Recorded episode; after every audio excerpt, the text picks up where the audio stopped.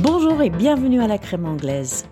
Je suis Sarah Lesage et chaque semaine je vous invite dans mon salon de thé avec un de mes compatriotes pour déguster une spécialité britannique, pour mieux savourer l'histoire, la culture, les bonnes manières de Sa Majesté et les excentricités de la cuisine de chez moi.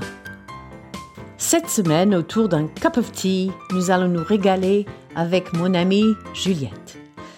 Qu'est-ce que c'est ce gâteau Qu'est-ce qu'il a en commun avec le règne de l'Angleterre Une guerre civile depuis des décennies entre deux comtés. Un voyage entre l'Écosse au nord et les Cornouailles du sud. Un gâteau qui chante.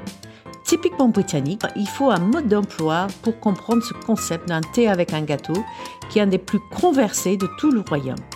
De la prononciation à la manière de le présenter, à ses origines, nous allons demander à Juliette sa recette de famille qu'elle partage avec ses amis en France depuis plus de 20 ans. Alors, pinky up, let's get started. Euh, donc, Juliette, euh, tu es anglaise, mais tu n'as pas grandi en Angleterre et je connais ton histoire, c'est assez romantique. Comment tu as débarqué en France? Tu peux nous raconter? Alors effectivement, je suis britannique. J'ai grandi, enfin j'ai passé une grande partie de mon enfance en Espagne, à Barcelone, euh, mais euh, j'ai fait mes études universitaires en Angleterre à Oxford et j'ai fait euh, des études de langue, de français et d'espagnol. Euh, C'était une maîtrise, donc quatre années. Et pendant la troisième année, je suis allée en France pour euh, enseigner euh, l'anglais dans, une, dans un collège au nord de Paris.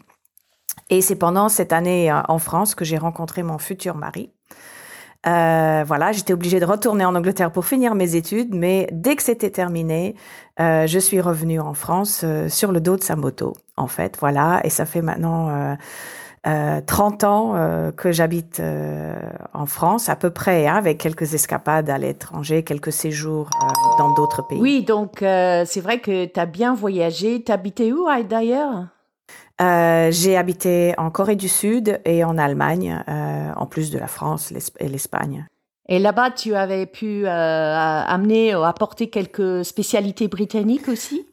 Oui, bien sûr. Ben, j'ai toujours cuisiné des bons plats britanniques pour pour mes amis et pour la famille où qu'on soit en, en, en, Corée et en Allemagne aussi. Super. Donc ça, ça nous emmène à, notre sujet d'aujourd'hui. Euh, comment tu pourrais décrire la spécialité britannique que tu as choisie, ta Madeleine de Proust, si je peux appeler ça comme ça Bah aujourd'hui, j'ai choisi le, le scone. Euh, qui est euh, quelque chose de d'indissociablement en britannique. Euh, euh, voilà, je je l'ai choisi parce que euh, c'est quelque chose que qu'on adore. Je te le décris. Euh, c'est pour moi, c'est pas un gâteau, même si ça se mange avec d'autres d'autres gourmandises, d'autres gâteaux. C'est un petit pain, un petit pain express qui se prépare très rapidement à base de farine, de beurre, de lait et de levure chimique. Il est légèrement sucré, il est petit, il est rond. Euh, on peut avoir des variantes salées. Euh, mais ça se mange en général à l'heure du, goûter pendant notre fameux tea time anglais. Et il est surtout euh, indissociable des fameux euh, cream teas où on le sert avec un, un, pot de thé, de la confiture et du clotted cream. Alors je pense qu'il faut quand même préciser parce que parfois on me demande mais non vous mettez pas le crème dans le thé quand même.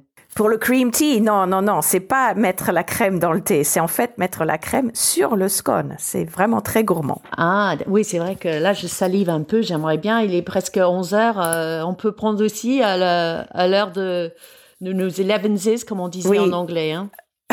Exactement, oui, effectivement, on peut prendre ça à 11 heures. Alors, le cream tea, justement, ou les scones, ça te ramène à quoi dans ton enfance? Est-ce que c'était un plat que ta mère faisait, ta grand-mère faisait?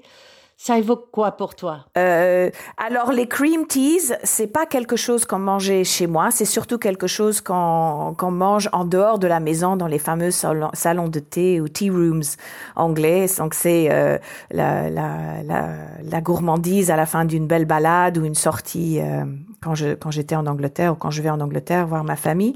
Chez moi, les scones qu'on mange sont différents. Euh, les scones, euh, pour moi, c'est surtout, euh, je les associe avec mes vacances en Angleterre quand j'étais enfant.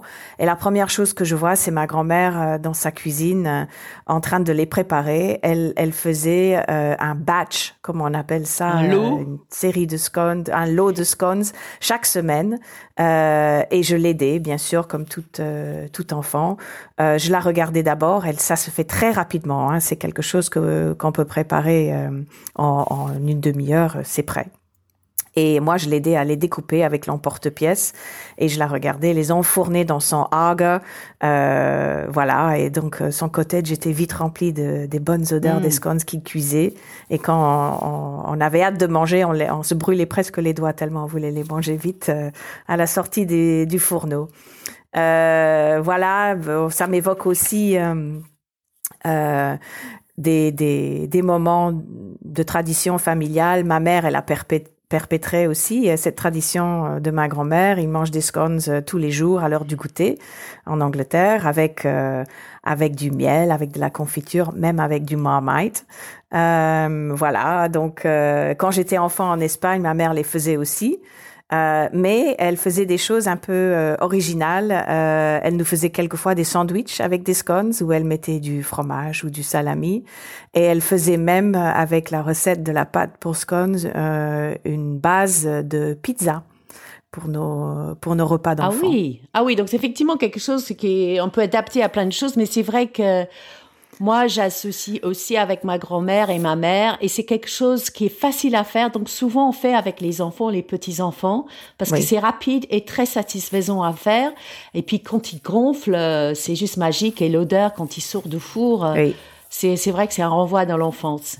Alors moi, je voulais juste euh, d'abord commencer par une histoire, en fait, une dispute qui est encore en Angleterre, qui s'appelle Jam First.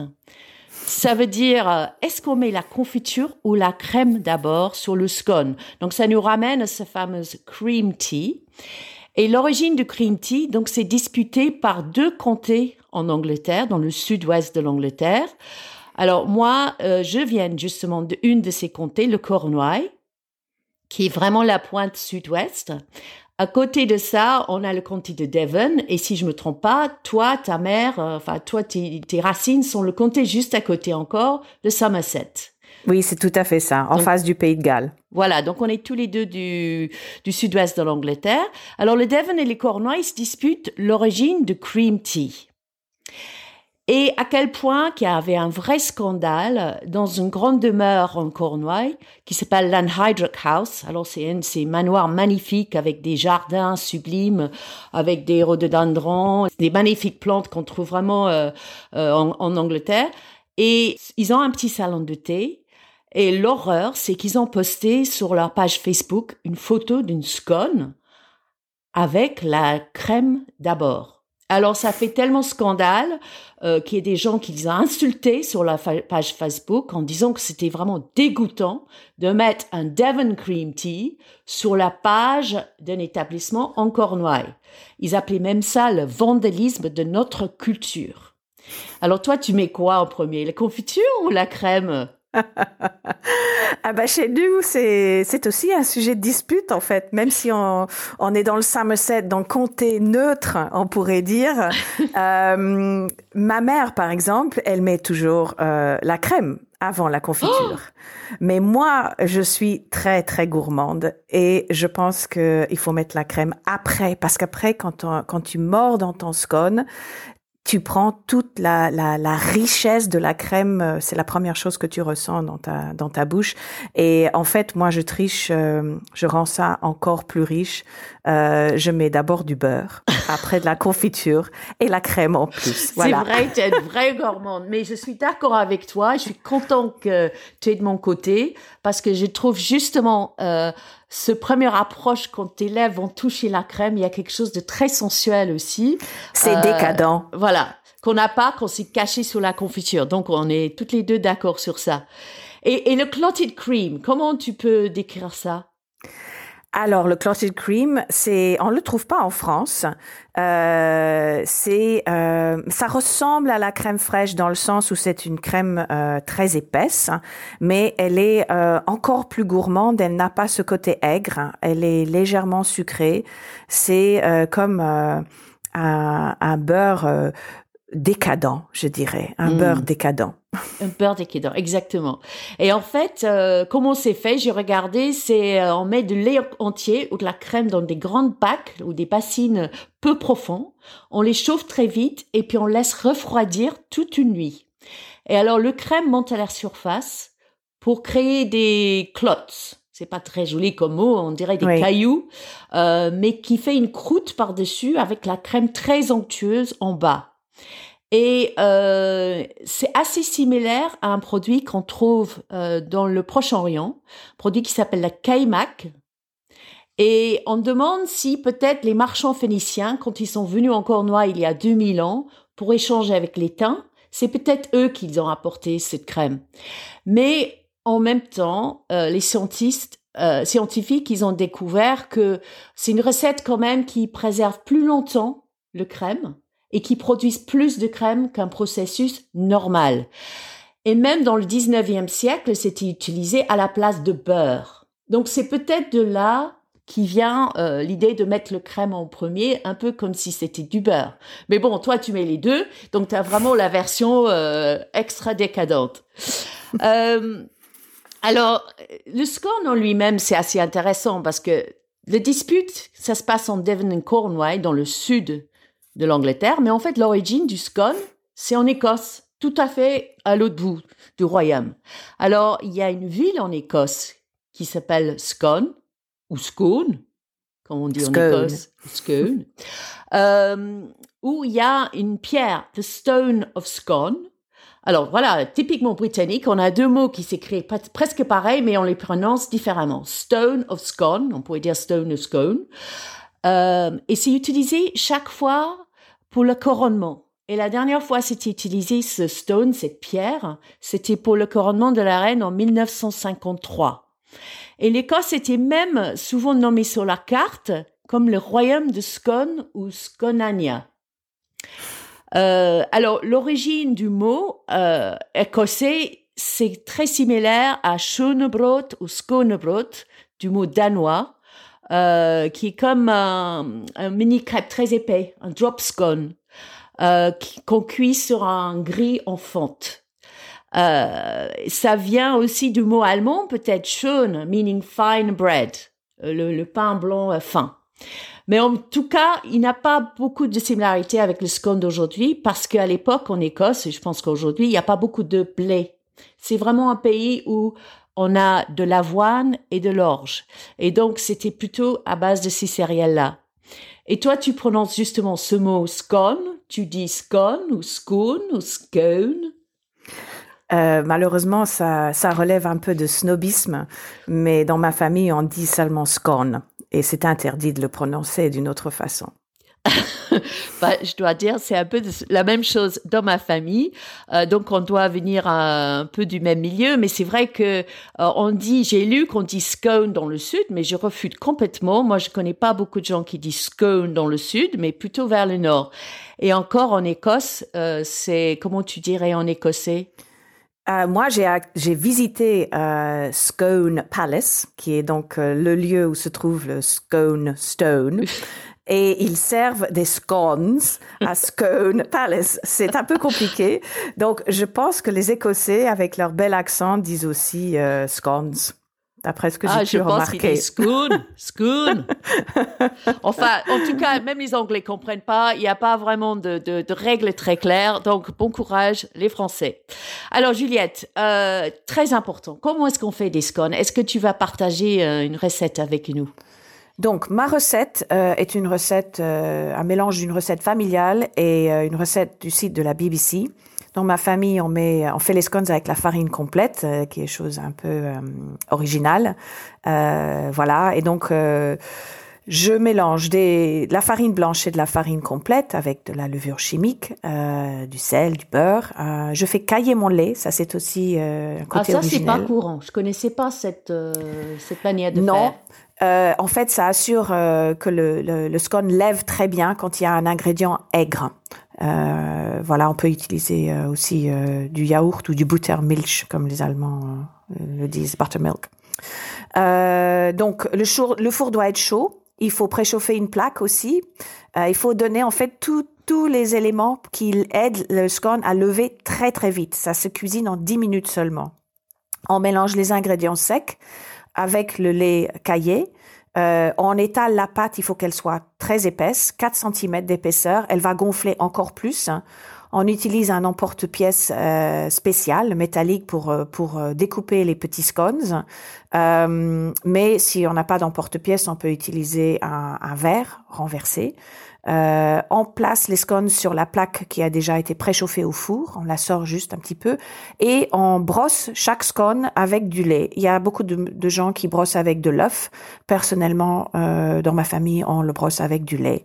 On enfourne en 10 minutes et en fait, c'est tellement joli, on peut pas s'empêcher de les regarder gonfler par la vitre du four. Voilà, vous sortez du four, vous attendez à peine quelques minutes et tout de suite vous pouvez déguster. Waouh je les sens déjà en train de sortir du four. Ça, ça a l'air délicieux, mais en fait, c'est des, c'est des ingrédients de base. Hein. C'est très simple. On a en général.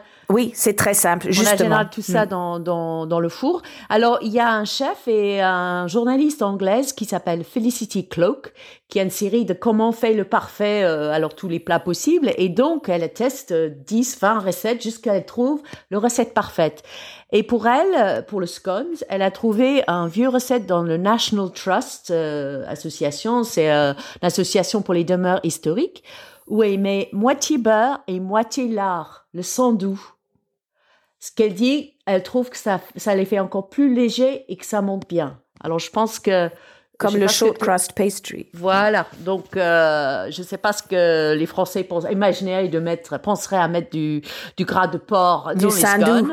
mais apparemment, c'est très bien. Et donc, tu sers ces, ces cream tea, ces scones à tes amis en France. Que, comment ils les trouvent? Oh, elles sont toujours ravies. D'ailleurs, quand je, je ne peux pas inviter des copines françaises à prendre le thé chez moi si je fais pas un gâteau ou quelque chose. Et quand je fais des scones et avec, je, bien sûr, j'ai pas de clotted cream, mais je sers ça avec la crème fraîche. Elles sont toujours euh, ravies. Euh, il y a des, elles poussent des petits cris euh, de bonheur. elles adorent et systématiquement me demandent la recette. Donc c'est, ça a toujours un succès fou. Super. et j'ai découvert aussi qu'on a différentes variétés en, en Angleterre. On a des scones très similaires aux scones qu'on appelle les singing hinny donc les Hini qui chantent du Northumberland parce que c'est le, bruit du beurre euh, qui grésille sur la grille enfante. Il y a aussi les Fatty Cutties en Écosse. Donc, euh, euh, ou cuties, je sais pas, ça veut dire euh, les gâteaux grosses, euh, comme le Fat Rascal dans le Yorkshire. et comme tu dis toi-même, il y a plein de moyens d'utiliser comme la base d'un pizza pour ajouter le fromage, etc. Alors, Juliette, tu es aussi, euh, dans ta profession, tu es traductrice, euh, lauréate en 2016 du concours en traduit à Cambridge pour un texte sur le chocolat. Ça t'arrive souvent à traduire les textes pour la cuisine? Oui, ça m'arrive de temps en temps de faire des recettes euh, ou de, de faire des traductions sur des chefs français et, et, et leur cuisine. Et, et, comment tu dirais en quelques mots les différences euh, dans la manière euh, dont les Anglais parlent de la cuisine, de la gastronomie et les Français? Ben, Je pense que les choses ont beaucoup évolué. Euh, je commencerai par dire que les Français, bien sûr, c'est euh, les maîtres mondiaux de, de la cuisine. Hein, les, c'est toujours une référence, la France, pour la cuisine. Et donc, le vocabulaire français est souvent technique plus technique, euh, il est aussi euh, peut-être plus sophistiqué qu'en Angleterre. Euh, en Angleterre, on emprunte souvent des mots français pour euh, pour décrire la cuisine française. Euh, on n'a pas de mots pour dire tourne d'eau, on n'a pas de mots pour dire des pâtes à choux, on dit choux pastry. Même on parle de pâtisserie en, en anglais. Donc on emprunte plein de mots au français. Mais euh, en fait, quand je suis arrivée en France il y a 30 ans, l'Angleterre avait une très mauvaise réputation euh, au niveau culinaire et les choses ont beaucoup changé.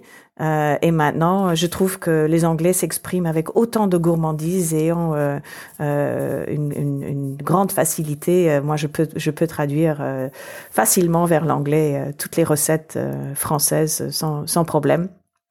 Voilà, donc euh, peut-être les Anglais sont plus terre à terre dans leur façon d'aborder euh, la cuisine. Oui, Et, je, et, de toute façon, on a une longue, longue histoire entre la France et l'Angleterre. Euh, et le terrain de la gastronomie, ce n'est pas le seul domaine qu'on qu'on aime beaucoup, mais sur lequel on se dispute aussi. De discorde, oui. Voilà, discorde. Euh, et pour finir, Juliette, est-ce que tu peux euh, nous raconter ton pied dans le plat moment, le moment où euh, vraiment tu sentais un grand moment de solitude, tu avais plutôt envie d'avaler les mots. Tu peux nous raconter ça? Le grand moment de solitude, je l'ai vraiment éprouvé lors quand j'ai passé la commande à un bar pour un chocolat chaud, j'étais avec mon mari et mes enfants. Euh, le barman m'a servi mon chocolat chaud, mais il n'avait pas de, de chantilly dessus. Et euh, comme je suis très gourmande, je lui ai demandé s'il pouvait pas me faire cette petite gâterie. Euh, en Angleterre, on dit Can I have an extra special treat, uh, a special treat on my hot chocolate, please? Et le pauvre barman euh, m'a regardé bouche bée. Mes enfants, mon mari ont vite pris leur commande et sont partis en courant et m'ont laissé vraiment littéralement seul devant le barman. Et comme il, lui était était très confus, j'ai soudainement réalisé ma gaffe que j'avais vraiment euh, utilisé le mauvais mot. voilà, et je suis devenue rouge écarlate de honte. Voilà, et maintenant on raconte ça à tous les dîners. Mes gaffes. oh, génial. Et j'imagine tu n'es pas retourné voir ce barman depuis. Merci beaucoup Juliette et j'espère euh, vraiment qu'on puisse retourner bientôt en Angleterre parce que là au moment où on enregistre euh, on est sur la, la veille de peut-être un troisième confinement mais j'espère qu'on pourra bientôt retourner en Angleterre pour partager un cream tea ensemble. Avec bonheur. Merci d'avoir écouté la crème anglaise. Vous pouvez trouver la recette pour les scones sur ma page Facebook La crème anglaise. Si vous avez aimé cet épisode, merci de partager, liker et noter sur Facebook et Instagram. Dans les prochains épisodes, vous allez rencontrer Eleanor, une Irlandaise du Nord qui va nous parler d'une grande tradition britannique, le petit déjeuner. Et Debbie, avec qui on va discuter d'une spécialité très particulière et que beaucoup d'Anglais détestent, Marmite. So cheerio and see you soon!